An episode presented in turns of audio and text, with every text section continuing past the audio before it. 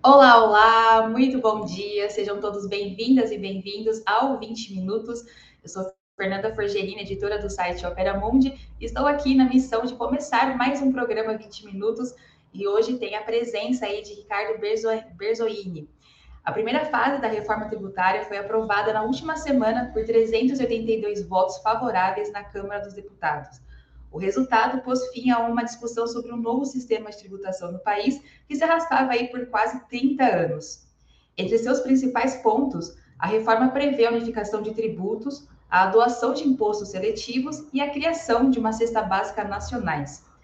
Os tributos deixarão de existir? A vida do consumidor vai encarecer? A guerra fiscal entre os estados vai acabar?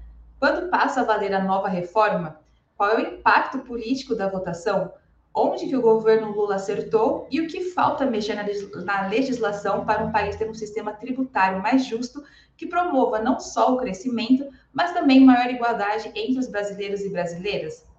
Para discutir esses outros, outros temas, a Opera Mundi recebe hoje o Ricardo Berzoini, Berzoini, como comentei no início do programa, bancário e cientista político. Berzoini iniciou sua política no Sindicato dos Bancários de São Paulo, Osasco e região, do qual foi presidente, Elegeu-se deputado federal pelo Partido dos Trabalhadores quatro vezes, em 98, 2002, 2006 e 2010.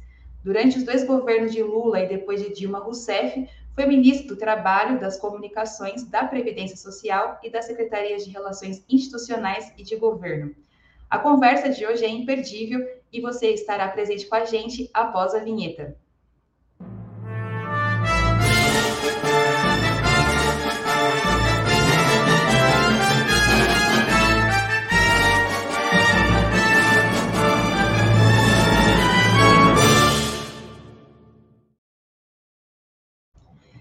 Bom dia, Ricardo. Muito obrigada por aceitar nosso convite. É sempre uma honra você estar aqui no 20 Minutos. Bom dia, Fernanda. É um prazer estar com vocês e com todos os internautas que acompanham o Opera Mundi. Perfeito. Antes de a gente fazer a primeira pergunta para o Ricardo, eu quero que convidar você que está acompanhando o 20 minutos agora, a mandar uma pergunta, de preferência pelo Superchat, que assim você ajuda a estar apoiando a Opera Mundi, que na medida do possível a gente vai aqui repassá-lo ao nosso convidado especial de hoje. Eu quero começar, Ricardo, perguntando que na semana passada né, o governo Lula aprovou o primeiro capítulo da reforma tributária, após esses quase 30 anos de discussão sobre o tema, e queria saber, na sua avaliação geral, como você vê essa, essa reforma, é, como você avalia essa reforma tributária aprovada aí por 382 votos na última semana? Então, Fernanda, a primeira coisa que a gente precisa explicar é que essa reforma tributária não é a reforma do governo Lula. É uma reforma que foi apresentada no Congresso Nacional, é, formalizada pelo deputado Baleia Rossi, é, do, do, do MDB, e que foi elaborada por uma instituição chamada Centro de Cidadania Fiscal, que tem várias empresas multinacionais e nacionais que são financiadoras dessa entidade. Isso não quer dizer que a proposta não seja boa, quer dizer apenas que ela é um pedaço da reforma tributária. O, a, essa parte que foi tratada na semana passada é a parte do consumo, ou seja, os, os impostos que incidem diretamente sobre o consumo, e quando a gente fala sobre o consumo, é que quem paga não são as empresas, as empresas, quem paga, na verdade, são os consumidores, porque os impostos já vêm embutidos nos preços.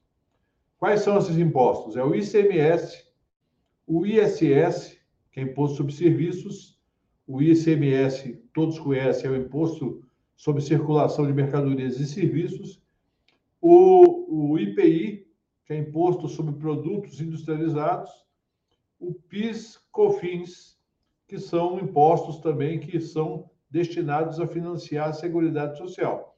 Todos esses impostos fazem parte hoje do preço de praticamente todos os produtos ou serviços. Ou seja, quando você compra um alimento, você compra uma peça de roupa, um, um móvel para sua casa, um automóvel, é, enfim, uma peça de reposição para para um computador, tudo isso tem esses impostos embutidos. Ou seja, havia um problema que eram vários impostos sobre a mesma base tributária e problemas judiciais, ou seja, interpretações da lei que viravam processos intermináveis, problemas de sonegação, problemas de excesso de tributação por bitributação, por imposto sobre imposto. Então, foi muito importante politicamente para o governo Lula, porque ele viabilizou, ajudou a viabilizar essa aprovação, e para a economia nacional, para que possamos ter expectativa de crescimento maior. É, no entanto, como eu tenho ressaltado, para encerrar essa primeira resposta, é, sem a reforma do imposto de renda, o sistema tributário brasileiro não vai se equiparar aos melhores sistemas do mundo.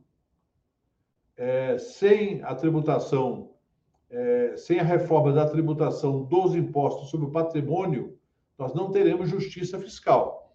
Então, eu aplaudo a aprovação que ocorreu, não concordo totalmente com todos os detalhes, mas isso é relevante na minha opinião, mas acho que o, o governo vai ter que jogar pesado e o movimento social vai ter que mobilizar os militantes, a classe trabalhadora, para assegurar que o imposto de renda tribute os ricos, como Lula prometeu na campanha, e alivie a tributação dos pobres. Uhum. É, é, Ricardo, você tocou em dois pontos que a gente vai ainda comentar um pouco, a questão de patrimônio, que envolve a questão da herança também, e ainda dessa junção do, dos tributos, mas eu queria te perguntar em relação a, a uma questão até um pouco política. É, você foi um importante articulador político das gestões petistas anteriores, e qual a dificuldade política de aprovar uma mudança dessa magnitude? Você concorda com a avaliação de que é, Arthur Lira, presidente da Câmara, ele saiu menor nesse processo? como você avalia essa essa articulação política mesmo do governo para aprovação dessa mudança? Eu costumo dizer que esse jogo, o resultado dele foi um empate com gols. Ou seja, não foi um empate sem gols, foi um empate com gols. Por quê? Porque Arthur Lira tinha o interesse de mostrar força, de mostrar comando, e ele foi decisivo para trazer uma parte dos votos do Centrão para aprovar a proposta mesmo sabendo que não é uma proposta do PT, mas, obviamente, a imagem política que se faz é que o governo teve uma vitória importante. Lula e Haddad e Padilha jogaram também um papel muito importante, aparando as arestas, mostrando que o governo não queria faturar é, exclusivamente a vitória política, de que isso não é assunto é, do, do governo Lula, é um assunto do país, e que o governo Lula apoia essa mudança importante, ou seja, nem Lira é o vitorioso, nem o governo Lula é o vitorioso. Na verdade, eu acho que a economia eh, brasileira é, mostra capacidade de mudar uma coisa importante é, com o apoio de quase 400 deputados na Câmara. Vamos ver se o Senado tem a mesma compreensão, mas eu creio que vamos aprovar essa, essa etapa. Mas volto a dizer, se não tiver a segunda parte, nós teremos apenas meia reforma, alguns dizem até menos do que meia. Perfeito, Ricardo. Para a gente entrar nessa questão um pouco mais da reforma, como o nosso tema aqui fala dos erros e acertos dessa reforma, eu queria voltar a esse tema central e primeiro a gente olhar quais os acertos e depois os erros na sua avaliação. Então, olhando nesse primeiro momento, quais os principais acertos, Ricardo, na sua avaliação dessa reforma tributária? Principal é reduzir o número de impostos e transferir a tributação da chamada origem para o destino. Vou tentar explicar rapidamente o que é essa mudança. Hoje, quem produz alguma, algum produto, seja alimento, roupa, peças, enfim, qualquer coisa, ele, ele produz ao vender e recolhe. É, na, nessa nova tributação, a, a, o recolhimento vai ser de quem compra. Ou seja, um produto produzido em São Paulo e consumido ou que faça parte da produção de outro produto em Minas Gerais, o recolhimento vai ser para o estado de Minas Gerais. Qual é a vantagem disso? É que hoje você tem, por conta do imposto sendo local da produção, no local onde o produto é gerado, você tem a chamada guerra fiscal.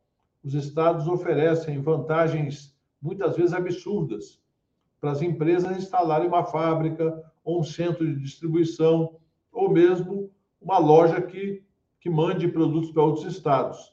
Ou seja, há um, uma disputa por investimentos do ponto de vista geográfico. Essa disputa vai perder sentido porque aquele imposto não vai ser mais objeto de tributação pelo ente onde é produzido, mas vai ser pelo ente onde é consumido. Com isso, nós teremos, é, com certeza, uma redução da sonegação, da perda fiscal e teremos também uma maior racionalidade, porque quem vai planejar o processo produtivo não vai contar com esse tipo de guerra fiscal. Ainda poderá haver incentivos para fiscais, por exemplo, de é, oferecer um terreno público para instalar uma fábrica ou oferecer algum tipo de ganho, mas não na parte tributária. Na parte tributária, isso vai acabar e será um ganho significativo para a Federação Brasileira. A outra questão que é importante, como eu falei, é a chamada confusão tributária judicial. Ou seja, como você tem vários impostos, é normal que os empresários tentem encontrar a menor tributação possível através de artimanhas, é o chamado planejamento tributário. Com menos impostos, isso daí reduz em termos de risco. Vou dar um exemplo para você: o IPI, que é o Imposto sobre Produtos Industrializados, tem alíquotas diferentes para vários tipos de alimento. Então, até circulou aí da, da, nesse debate que uma conhecida cadeia de lanchonetes vendia o seu sorvete e decidiu deixar de chamar de sorvete para chamar de bebida láctea. Por quê? Porque o sorvete tinha um IPI de 15% e a bebida láctea de 4%. Então, isso daí vai acabar. Isso muda do ponto de vista da distribuição de renda? Não. Esse é o problema. Esse é o defeito, é o erro, digamos, da reforma. Por quê? Porque ele não afeta a distribuição de renda, a não ser num fato importante que foi introduzido na última semana, que foi a, a, a isenção expressa da cesta básica. Com a isenção da cesta básica, nós temos a garantia de que os produtos básicos, que ainda serão definidos em lei complementar, quais serão, eles terão é, a tributação zero do chamado IVA, Imposto sobre Valor Agregado, que é o imposto que vai resultar dessa fusão de cinco impostos.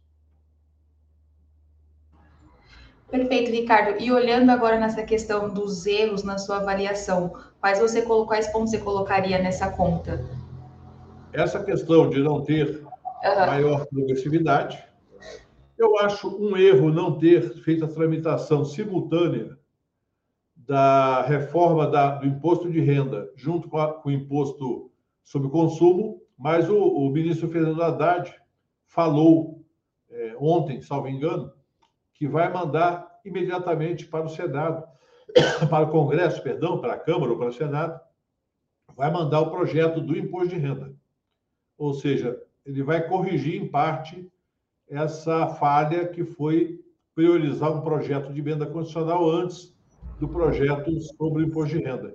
E o terceiro problema que nós temos é concretamente é o seguinte: por força dessa tradição brasileira de tributar mais os produtos do que a renda, nós temos uma alíquota muito alta.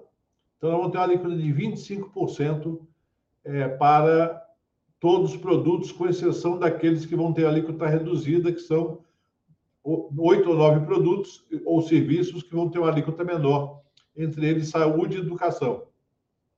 25% é uma alíquota alta para o padrão mundial, mas é bem menor do que hoje você paga, por somando PIS, COFINS, IPI, ICMS e ISS, hoje, em alguns casos, se paga 28% ou 30%, porque há acumulatividade, ou seja, imposto sobre imposto. Perfeito. Eu ia até te perguntar, estava aqui na lista essa questão do, do Haddad, de colocar a outra fase na mesma hora, eu vou voltar nela, porque também queria é, compreender na sua avaliação que o governo acertou em dividir a votação em duas etapas. Pela sua avaliação, eu acredito que não do, que você acabou de falar agora, de ao deixar a criação de um sistema mais igualitário, né, com propósito de cobrança de impostos sobre grandes fortunas, por exemplo, para depois. É, não corremos o risco de deixar essas mudanças mais radicais para um futuro distante, na sua avaliação? Como que fica essa deixar essas duas etapas? Você disse que foi um erro, mas queria te ouvir melhor sobre isso, Ricardo. Então, eu, é, é, bom falar mais sobre isso, porque o erro foi justamente esse. Eu fui deputado há 16 anos e também tive a missão de coordenar a articulação política em dois períodos do governo Dilma. Nós sabemos como funciona o Congresso. Muitas vezes não é que o pessoal vai votar contra, mas vai criar subterfúgios para adiar a votação. Então, o grande problema, o grande risco que nós vivemos é que, aprovada essa fase sobre o consumo, que tem apoio de grande parte do empresariado, especialmente da indústria, nós tenhamos manobras protelatórias para não votar a reforma sobre a renda.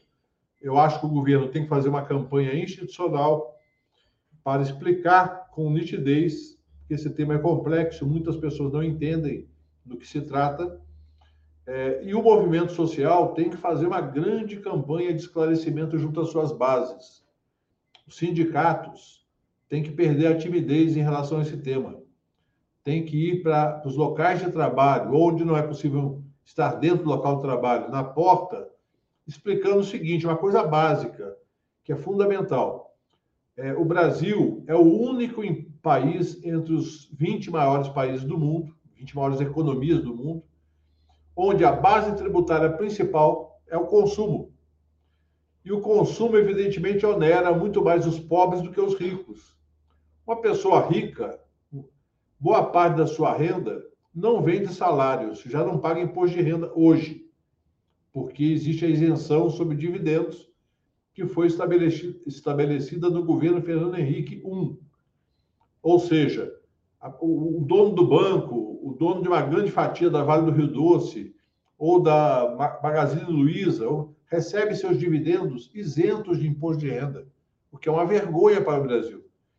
Então, se não houver essa mudança, você continua financiando o Estado a partir da renda dos mais pobres e da classe média trabalhadora, a classe média assalariada e até de alguns empresários pequenos que têm parte de sua renda advinda de outros é, de outros de outras origens. Por exemplo, o cara é aposentado, mas, mas tem uma pequena loja.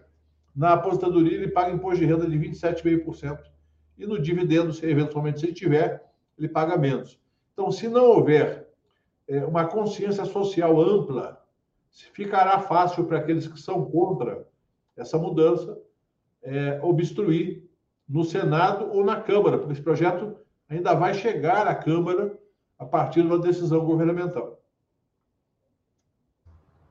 E essa, essa entrevista que o Haddad disse, né, a Natuzanelli na, na Globo News, que ele falou que não vai esperar a fase de uma reforma ser aprovada no Senado para mandar o projeto da segunda parte reforma para o Congresso, que é isso que o Ricardo estava colocando aqui.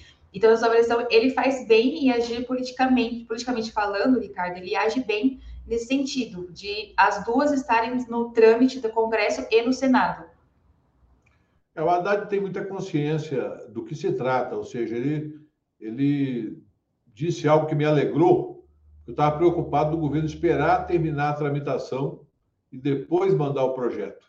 Eu acho importante que o país conheça o projeto desde já e que comece a tramitação. A tramitação na Câmara ela é intrincada. Esse projeto vai tramitar por comissões, é, salvo haja uma, uma tramitação em regime de urgência.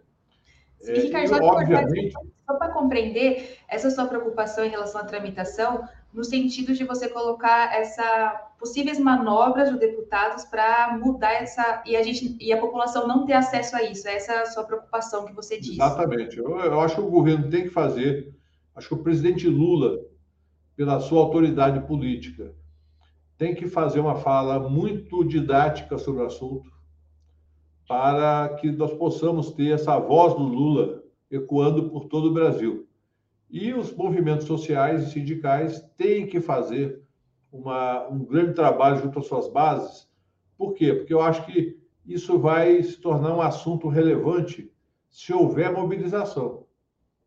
É, veja bem, hoje, por exemplo, um, um cidadão de classe média é, que, por exemplo, seja um, um, assalariado do setor financeiro ou do setor industrial, ou de qualquer outro setor ele tem uma renda razoável, ele paga uma alíquota média efetiva de 20%, porque o imposto de renda é em fatias, ninguém paga 27,5%, a não ser quem ganha, digamos, mais de 100 mil reais. Mas quem ganha na faixa de 8, 10, 12, 20 mil reais, paga um valor muito grande. E os mais pobres pagam no consumo, porque não pagam imposto de renda. Então você tem toda a classe trabalhadora pagando muito imposto no Brasil E isso daí é uma, é uma, é uma das fontes do acirramento da desigualdade.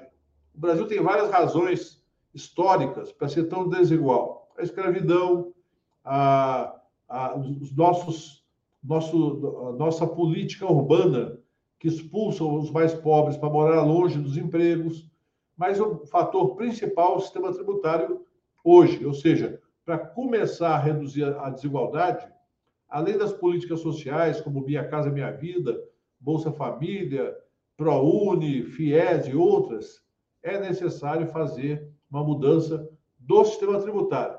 E eu quero ressaltar, Fernanda, quando as pessoas falam, não, mas ideia é coisa da esquerda, não, ideia é coisa de todos os partidos sérios do mundo.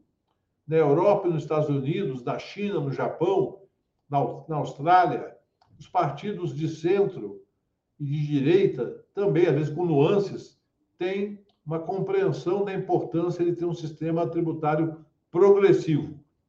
Alguns querem mais progressivo, outros menos. Mas jamais alguém defende um sistema regressivo como é no Brasil. No Brasil, o sistema concentra renda e poder. É, e, Ricardo, entrando nesse, nesse assunto, dessa questão de desigualdade, em questão de, de tributação, é, a gente comentou um pouco no começo do, do programa sobre algumas mudanças em relação a isso. A reforma ela cuidou de uma correção simbólica, foi importante no sentido de questão de jatinhos, helicópteros, lanchas e até jet skis vão passar a pagar IPVA. Não gera, não gera uma arrecadação enorme, porque os proprietários desses veículos são poucos, mas há, umas, há outras mudanças importantes nessa área dos, dos impostos do patrimônio e renda ou a principal nessa área ficou para depois? Como a gente pode começar a introduzir esse assunto dessa jogo e patrimônio de renda e depois a gente entra um pouco na questão da herança, Ricardo? Bom, é importantíssimo tributar com IPVA é, os jatinhos e é, embarcações para lazer. É óbvio que embarcações para trabalho, embarcações para pesca, não precisam ser tributadas. Mas no caso do, do, dos, do, dos iates, lanchas, tal, tem que ser tributado sim. E os jatinhos também, jatinhos e aviões em geral, que são usados para transporte de pessoas físicas ou mesmo de pessoas jurídicas que não tenham vinculado a uma atividade operacional. É, é, claro que tem uma outra medida tomada, que, por exemplo, foi aprovado também um dispositivo que obriga a progressividade do ITCMD, que é o Imposto sobre Heranças e Doações. Então, tá, há um comando claro no texto aprovado na Câmara, dizendo que esse imposto terá que ser progressivo. Mas, por exemplo, vou dar um exemplo para você do, dos Estados Unidos. Nos Estados Unidos, as grandes heranças são tributadas em 40%. O que, que é, por que, que um país tão capitalista quanto os Estados Unidos faz isso? Porque é a ideia de não não propagar riqueza pelas gerações seguidas, seguintes, acumulando indefinidamente.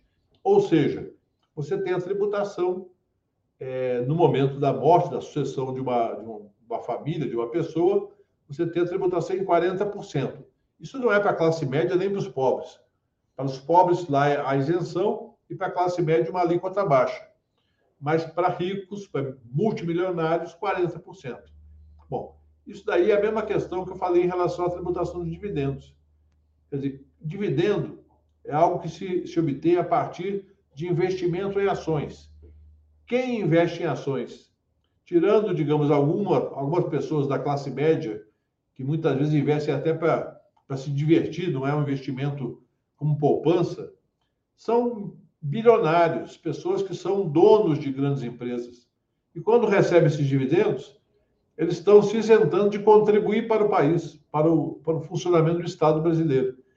Isso, obviamente, no Brasil não existia até 1996. Quem criou isso foi o governo Fernando Henrique Cardoso e nós do PT sempre combatemos essa isenção injustificável. É, portanto, você fazer mudanças importantes, seja na etapa que já está em tramitação, seja no projeto que vai ser enviado pelo governo, é fundamental para combater a desigualdade e dar um sentido maior de justiça ao sistema que nós temos. Perfeito, Ricardo. É, entrando nessa questão de, de da justiça, eu queria te perguntar, nessa questão da reforma tributária, é, há um setor que sai ganhando após essa reforma tributária? O consumidor brasileiro é, vai ser afetado positivamente? Quando que essa reforma ela passa a, a, afetar a vida da população mesmo? Quando vai ter diferença na questão do, do preço, enfim? Como, que, como a gente pode entender esse processo e quando ele começa a fazer sentido no país? A transição é longa, infelizmente. São sete anos de transição entre um modelo e outro. Os dois modelos, modelos vão fazer aquilo que se chama no, no cinema de fade out, fade in.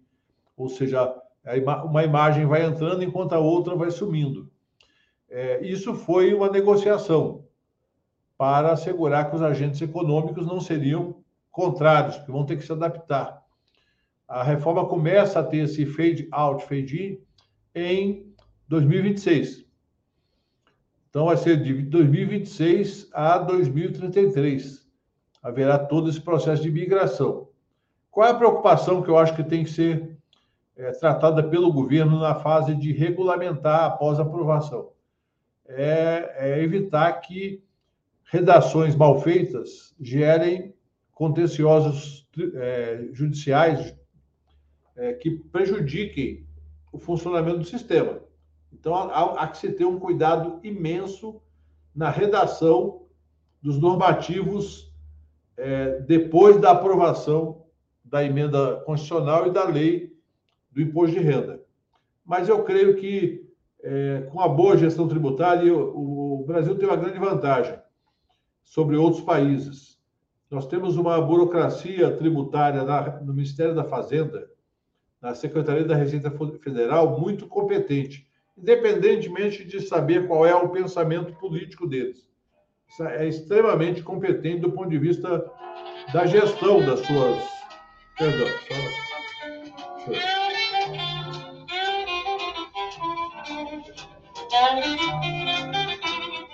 Desligar meu celular aqui que está tocando. Tranquilo. É, há, uma, há uma burocracia muito bem preparada para fazer isso e que a maioria deles são profissionais competentes, comprometidos com o funcionamento do Estado.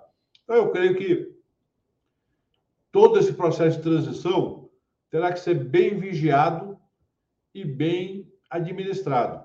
Espero que, inclusive, nós tenhamos governos democráticos populares no período é, após 2026, que é uma garantia a mais de que haverá uma boa gestão tributária.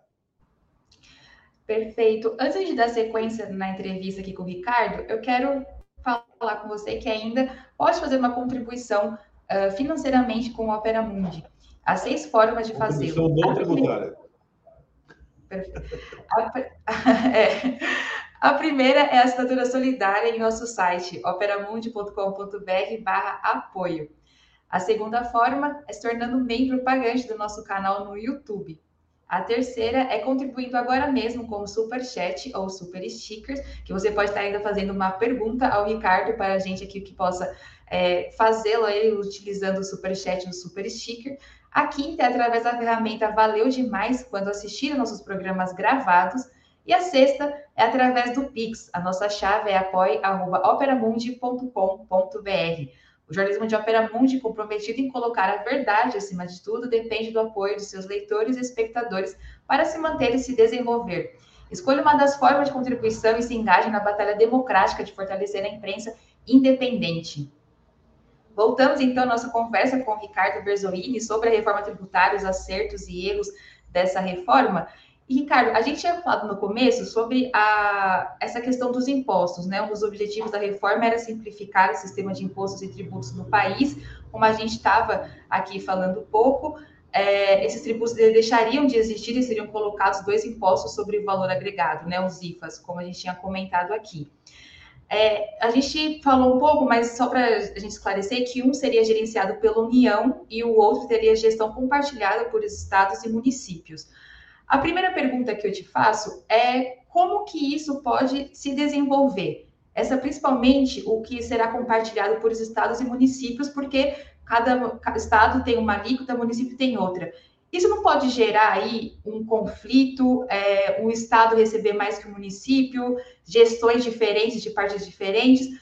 Como que o governo prevê, né, assim como essa reforma, né, em relação à reforma não governo, prevê que não haja esses conflitos nessa tributação? No final das contas, essa parte entre os estados e municípios, esse compartilhamento, pode é positivo, pode gerar resultados ou será meio que eu coloco uma alíquota, você coloca outra como que fica essa disputa aí? Na verdade, as alíquotas serão definidas em lei nacional. Não haverá é, o poder dos municípios. Esse, esse foi um dos principais obstáculos à aprovação, que tanto prefeitos quanto alguns governadores é, se sentiram, digamos, reduzidos no seu poder. Obviamente, alguns por achar que podem fazer a boa política tributária eventualmente incentivando um setor ou outro. Mas também há aqueles que usam esse poder para negociações não tão republicanas assim. Então, houve alguns governadores não concordaram com a reforma até o final. Outros começaram discordando e terminaram concordando. É óbvio, fazer uma reforma desse porte, alguém vai perder poder. Isso não tem jeito. E alguém vai perder a arrecadação. Por isso foi, foi criado no, na própria reforma, um fundo de compensação. Esse fundo vai ter vigência por sete anos e ele vai é, compensar estados ou municípios que perderem a arrecadação das suas perdas. Os critérios de compensação ainda, ainda vão ser definidos, mas haverá esse fundo. E a outra coisa que haverá também é um fundo de desenvolvimento regional. Por quê? Muitos estados mais pobres alegaram que a gestão tributária era uma das estratégias para reduzir a sua pobreza, atrair empresas através de incentivos fiscais. Assim como alguns países fazem isso. Por exemplo, o Paraguai tem um programa de redução tributária para atrair indústrias brasileiras para lá. E é um problema para o Mercosul isso. É, então, qual é, o, qual é a forma de tentar minimizar esse processo? Além da criação dos dois fundos é você estabelecer o, o Conselho de Gestão Federativa, que vai ser um fórum onde, digamos, aberrações, distorções poderão ser é, tratadas e, e, e, administradas. Com esse conselho, você fortalece a federação. Agora, obviamente, do ponto de vista individual, cada prefeito perde poder, cada governador perde poder mas o Brasil ganha um sistema tributário mais racional e mais eficaz. É, Ricardo, só para tentar entender, esse conselho federativo, é, me corrija se estiver errado, mas eu vi que ele ainda vai ser um pouco melhor estudado para ser apresentado, mas ele terá 27 representantes né, de cada estado e ali eles conversam para que essas alíquotas, as, como está colocando essas perdas ou questões mais é, drásticas, assim, não aconteça. É nesse sentido que o conselho vai é, influenciar. Mas o conselho, eles, ele será, eu, isso de fato é uma dúvida que eu não, não consegui checar. Esse conselho ele vai ser, vai ficar aonde mais? É em Brasília, tem sempre um representante do governo de cada estado lá. Ele, será, ele irá responder à Câmara dos Deputados, à União. Como que funciona esse conselho? Esse conselho vai ser gerido é, por ele mesmo. Vai ser um conselho, de fato, que terá atribuições que vão ser definidas em lei complementar e talvez até em regulamento próprio, é, um regimento interno que, que estabeleça a forma de funcionar. Esse conselho foi objeto de uma grande polêmica justamente por isso, porque há uma desconfiança em relação a como vai ser a gestão dos estados e dos municípios, porque esse conselho não é só de estados, é também de municípios. E como é que você representa os municípios tão diversos num conselho como esse? Essa é uma grande engenharia política que tem que ser feita. Felizmente, os deputados ouviram os prefeitos que estavam reclamando, mas não condicionaram o seu voto a isso. Por quê? Porque um país tão grande, tão, é, tão desigual como o Brasil, em tamanho de municípios, tem município em São Paulo com menos de mil habitantes. É, São Paulo, a capital, tem mais de 11 milhões. Você tem municípios que são vivem basicamente uma agricultura primária outros já têm agroindústria, outros têm fábrica de avião, Ou seja, como é que você administra tudo isso? Tem que haver algum grau de sensibilidade coletiva para não empacarmos essa reforma. Se, se o IVA em vários países seja o IVA único, ou seja, um único imposto para todos os produtos, ou dual, como no Brasil foi aprovado, ou seja, um federal e outro estadual municipal, se existem tantos países, países grandes, como por exemplo, a China tem um, um, um tipo de IVA, a Rússia tem um tipo de IVA, é, os Estados Unidos não tem IVA, lá eles têm um outro modelo que é o imposto sobre a venda do varejo. Então não é, não é referência, mas o Canadá tem o IVA dual. Ou seja, se você tem imposto de valor agregado e administra a questão federativa e a desigualdade regional através de fóruns de consulta e de deliberação, eu acho que é possível no Brasil também fazer isso. Não será fácil, mas é possível. Sim. A gente voltando ainda nesse assunto da, do, dos tributos, né, dessa simplificação, o prazo de alimentação, alguns ainda, pode até levar 50 anos em algumas áreas. Isso não compromete a relevância da reforma, na sua opinião? É, é não compromete, mas, mas reduz o impacto da reforma. Por exemplo, Está todo mundo dizendo: olha que legal, vai ter agora uma maior racionalidade, só que vai levar sete anos a transição do IVA. Ou seja, nós teremos ainda um longo percurso pela frente é, que vai começar a ter, digamos, eficácia plena em 2033. É claro que é melhor fazer do que não fazer, mas o ideal é que a transição fosse mais breve, três ou quatro anos no máximo. É, eu participei da comissão especial da reforma tributária em 1999, ou seja, no século passado. É, participamos, é, na época, como oposição. E mesmo como oposição ao governo Fernando Henrique Cardoso, nós procuramos ter uma atitude construtiva. É, e, e, na época, nós aprovamos na, na comissão um projeto muito parecido com esse, em 1999. Minto, talvez tenha concluído a tramitação em 2000 é, e a, a, a, transição prevista era de 10 anos. Veja bem, se tivesse aprovado em 2001, por exemplo, no plenário, na Câmara e no Senado, já teríamos concluído a transição. Então, assim, por mais longa que seja, um dia essa transição acaba. E nós temos que apostar que vai ser melhor para o país. Eu não tenho dúvida que vai ser melhor para o país. Obviamente, eu vou dar um exemplo para você. Alguns produtos que hoje são tributados é, subtributados em alguns estados, com alíquotas reduzidas de 8% ou 9%, podem ter que se enquadrar nos 25%. Então, eles podem até encarecer. Em compensação, inúmeros produtos, industriais principalmente, que pagam IPI, terão o seu imposto reduzido. Na média, eu creio que haverá mais redução do que aumento. E mais do que isso, se você fizer uma boa tributação sobre dividendos, você pode, com o tempo, reduzir essa alíquota de 25% para 22%, para 20%. Em alguns países, a alíquota do IVA é de 20%. Então, me parece uma alíquota bem razoável para ser aplicada sobre produtos industrializados ou mesmo não industrializados. O fundamental é que nós tenhamos, Fernanda, uma capacidade de negociação. Essa capacidade que foi demonstrada semana passada quando pessoas de orientação política bem diferente chegaram a um consenso. Espero que esse mesmo consenso exista em relação ao imposto de renda e ao imposto sobre patrimônio. Porque, se houver, nós terminaremos o ano de 2023 com uma grande vitória de um novo sistema tributário que, ao mesmo tempo que simplifica, também garante maior justiça fiscal e redução da desigualdade.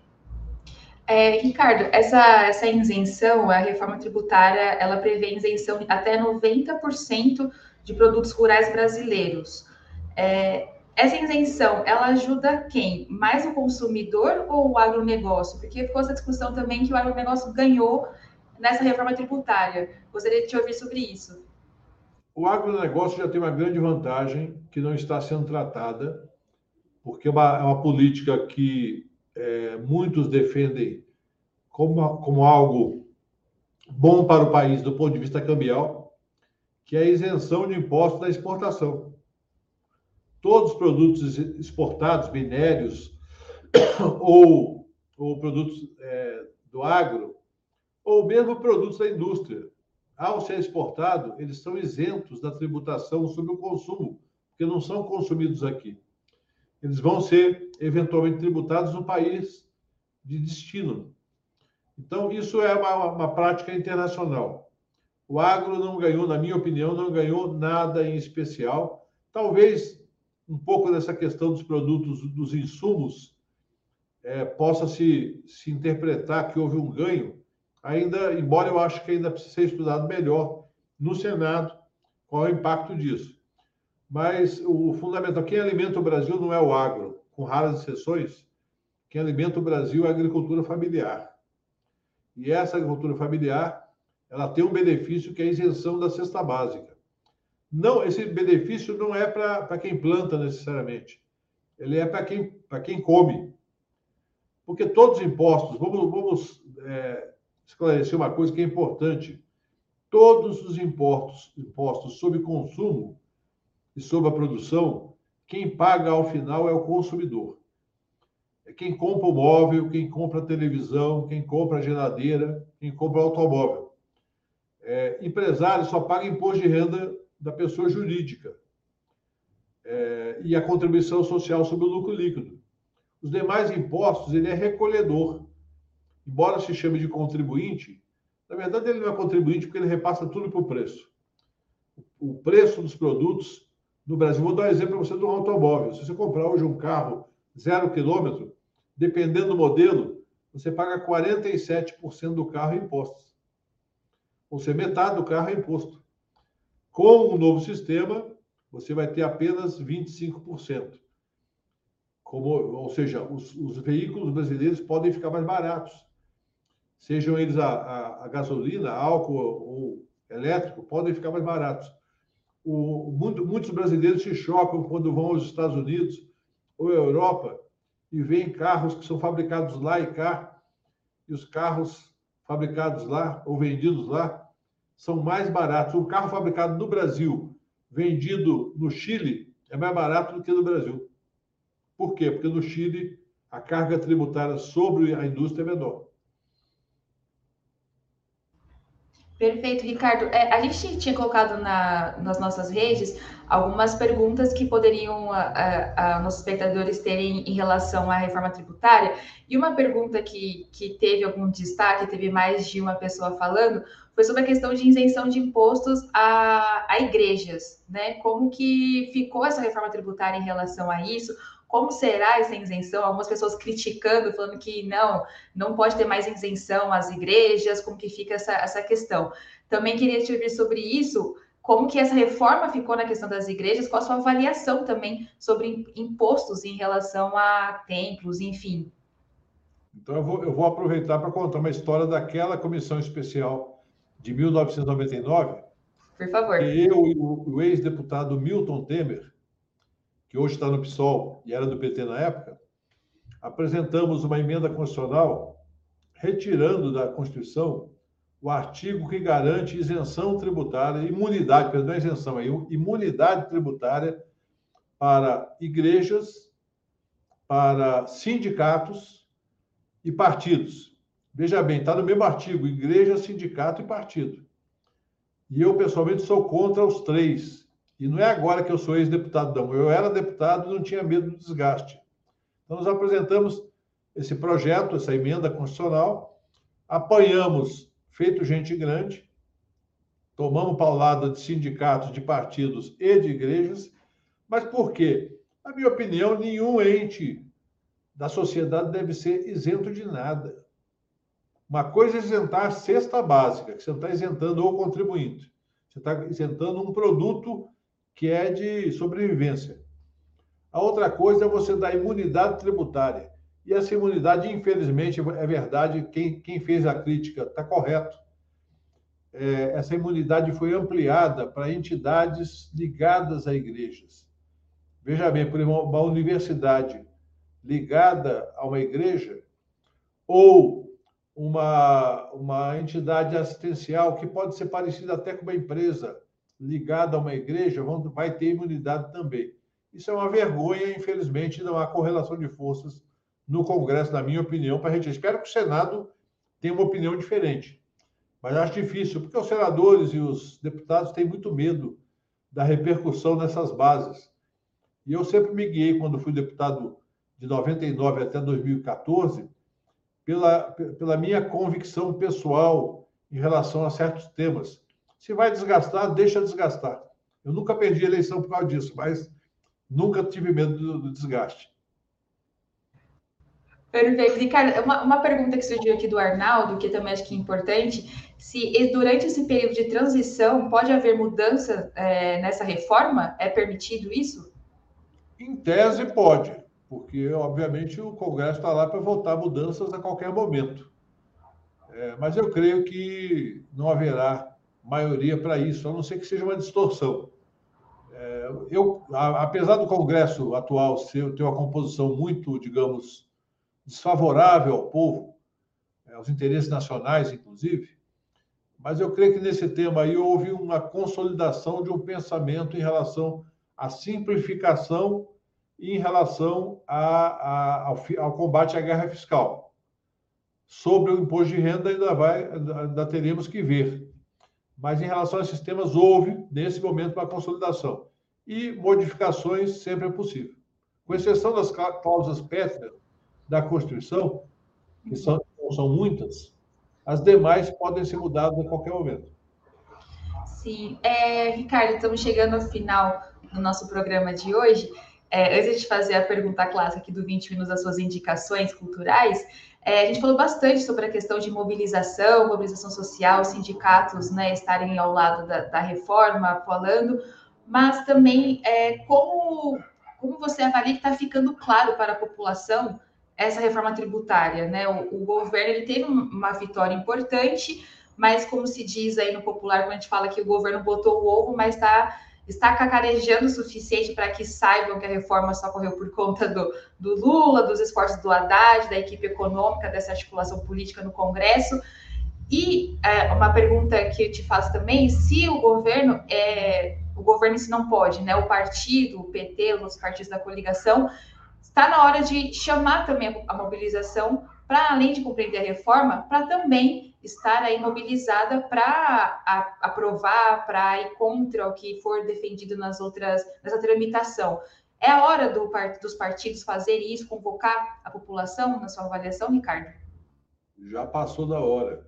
Na verdade, já, de, já deve, eu falei no começo do ano, quando começou a tramitar, quando recomeçou a tramitar esse debate, eu, eu promovi, inclusive, um debate aqui em Brasília, com a, a partir de algumas instituições que eu, que eu tenho relação, para debater isso, é, dei entrevistas, é, escrevi artigos. É, esse tema é muito complexo. A maior parte das pessoas se sente meio intimidada. Então, você precisa simplificar o debate, sem subestimar a inteligência de ninguém, mas simplificar para que as pessoas se apropriem daquilo que é fundamental. O que é fundamental? Como eu disse anteriormente, é que o sistema evolua não apenas na simplificação, mas na justiça. E a, e a maioria da população brasileira é interessada nisso. Ou seja, as pessoas sabem, é, de, como senso comum, quem mais paga imposto no Brasil são os pobres e os assalariados da classe média. Então, apresentar uma solução para isso é, é, algo que, que não é difícil é, didaticamente. É só mostrar o seguinte: o banqueiro, o grande latifundiário vai passar a pagar imposto de renda. O Lula falou na campanha: colocar o pobre no orçamento e o rico no imposto de renda. Portanto, essa é a chave, eu creio. Que o governo pode fazer sim uma campanha, pode, não pode partidarizar a campanha, mas pode fazer uma campanha de esclarecimento. Os, os partidos podem usar seu tempo na televisão para fazer esclarecimento. Os partidos podem mobilizar suas bases, fazer formação com a militância, que muitas vezes a militância tem dificuldade de discutir isso. É, os partidos podem atuar conjuntamente com sindicatos e movimentos, inclusive ir para dentro das igrejas. Por que não? Todo mundo que tem uma religião, não é o meu caso, mas todo mundo tem uma religião, da sua igreja evangélica, católica, da sua igreja afro, pode fazer o debate da reforma tributária. Eu digo para as pessoas, assim, ó, me convidem. Eu quero ajudar, é, na, na, medida do possível. No dia 4 de agosto, eu estarei na, na Conferência é, Nacional dos Bancários. Eu sou bancário, ex-fundador da, da Confederação dos Bancários do Brasil. Estarei lá para quê? Para dizer para as pessoas, gente, vamos mobilizar as bases. É como se fosse uma campanha salarial. Nós vamos ter uma meta, nós vamos ter uma estratégia e vamos ter uma mobilização.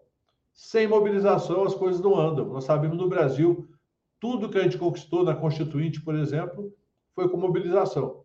Sem mobilização, quem tem poder econômico, econômico mobiliza o dinheiro para alcançar seus objetivos. Eles só recolhem o dinheiro, às vezes, quando eles percebem que vão perder.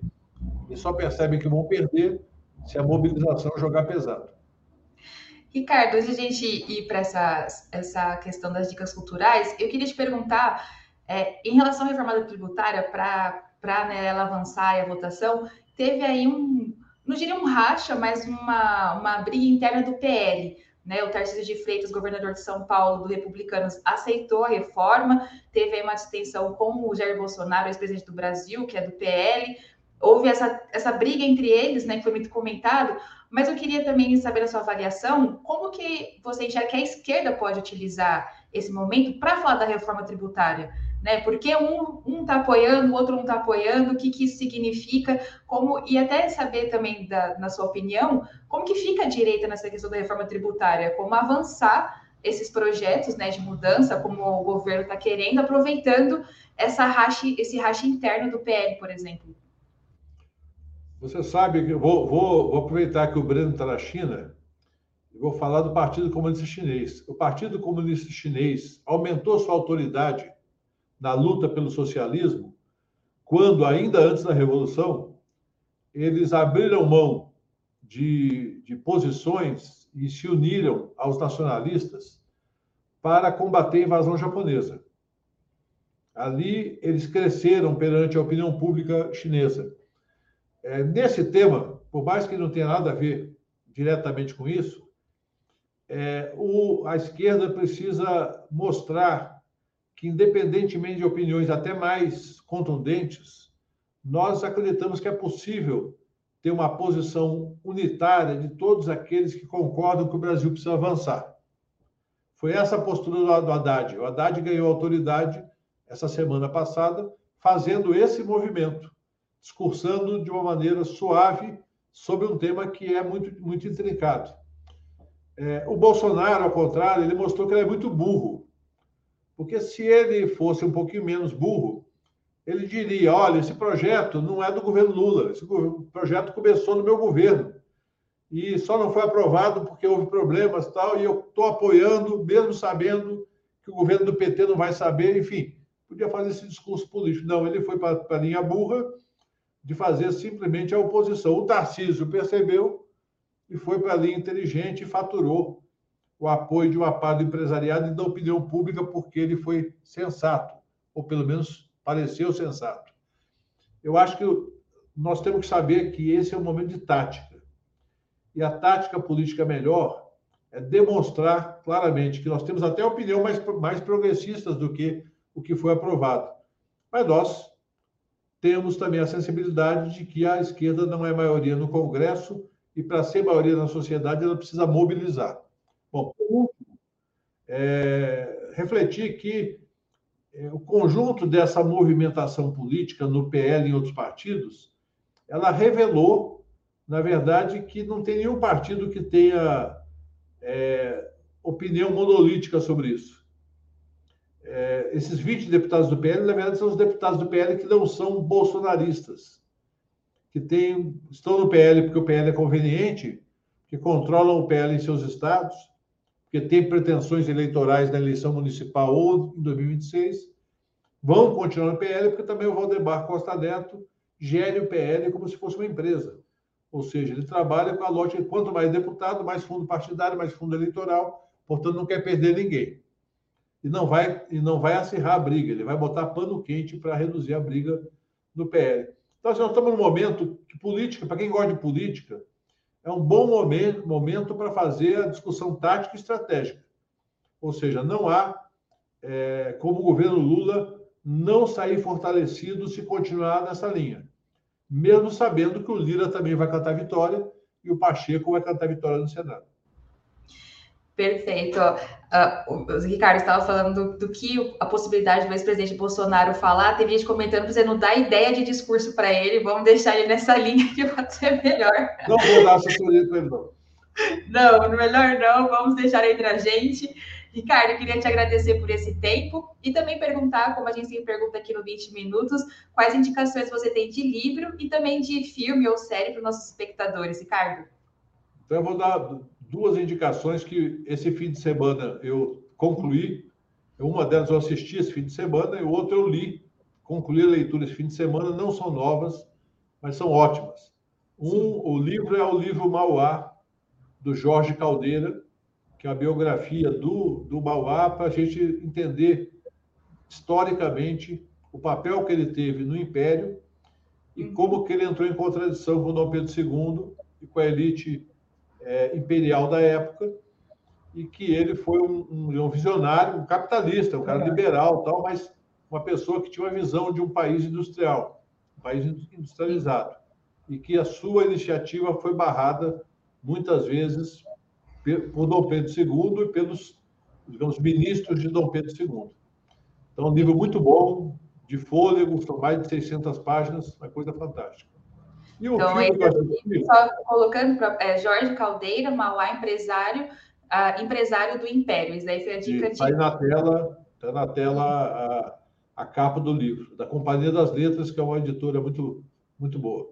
Sim, e, e aí, o, de audiovisual? O, hã? De audiovisual, se tiver de, de filme ou de o série. Filme, o, o filme eu assisti também, não é novo, é de 2018, uhum. mas é um filme brasileiro, eu sempre dou recomendações para filmes, filmes brasileiros, que eu acho que o cinema nacional é muito bom e pode ser melhor ainda se mais gente assistir, se mais gente financiar. É o filme Rasga Coração, que uhum. tem uma referência histórica da peça do Vianinha, que foi um grande autor teatral que morreu precocemente. É, a direção é do grande Jorge Furtado, é, com esse trio aí, que é um trio de atores fantásticos, que é o Marco Rica, a Drica e o Shea Suede. Uhum. Então, uma, uma, interpretação maravilhosa sob a direção do Jorge Furtado. É um filme sobre a contradição de gerações. O Marco Rica faz um, um, um personagem que foi militante na juventude, mas que já abandonou, relativizou a militância e o seu filho começa a militar na universidade, é o Sheikh Suede, e faz, assim, digamos, uma, um conflito emocional fantástico. A Drica está maravilhosa, como sempre, e vale a pena assistir. Filme nacional que vale a pena a gente assistir e ver essa interpretação maravilhosa com a direção muito competente do Furtado. Perfeito, então, Rasga Coração, essa foi a indicação do, do filme do Ricardo. Ricardo, queria te agradecer mais uma vez pela participação aqui no 20 Minutos, pelo seu tempo, essa conversa tão importante, informativa também aqui para os espectadores de Opera Mundi. Eu que agradeço o convite e estou sempre à disposição.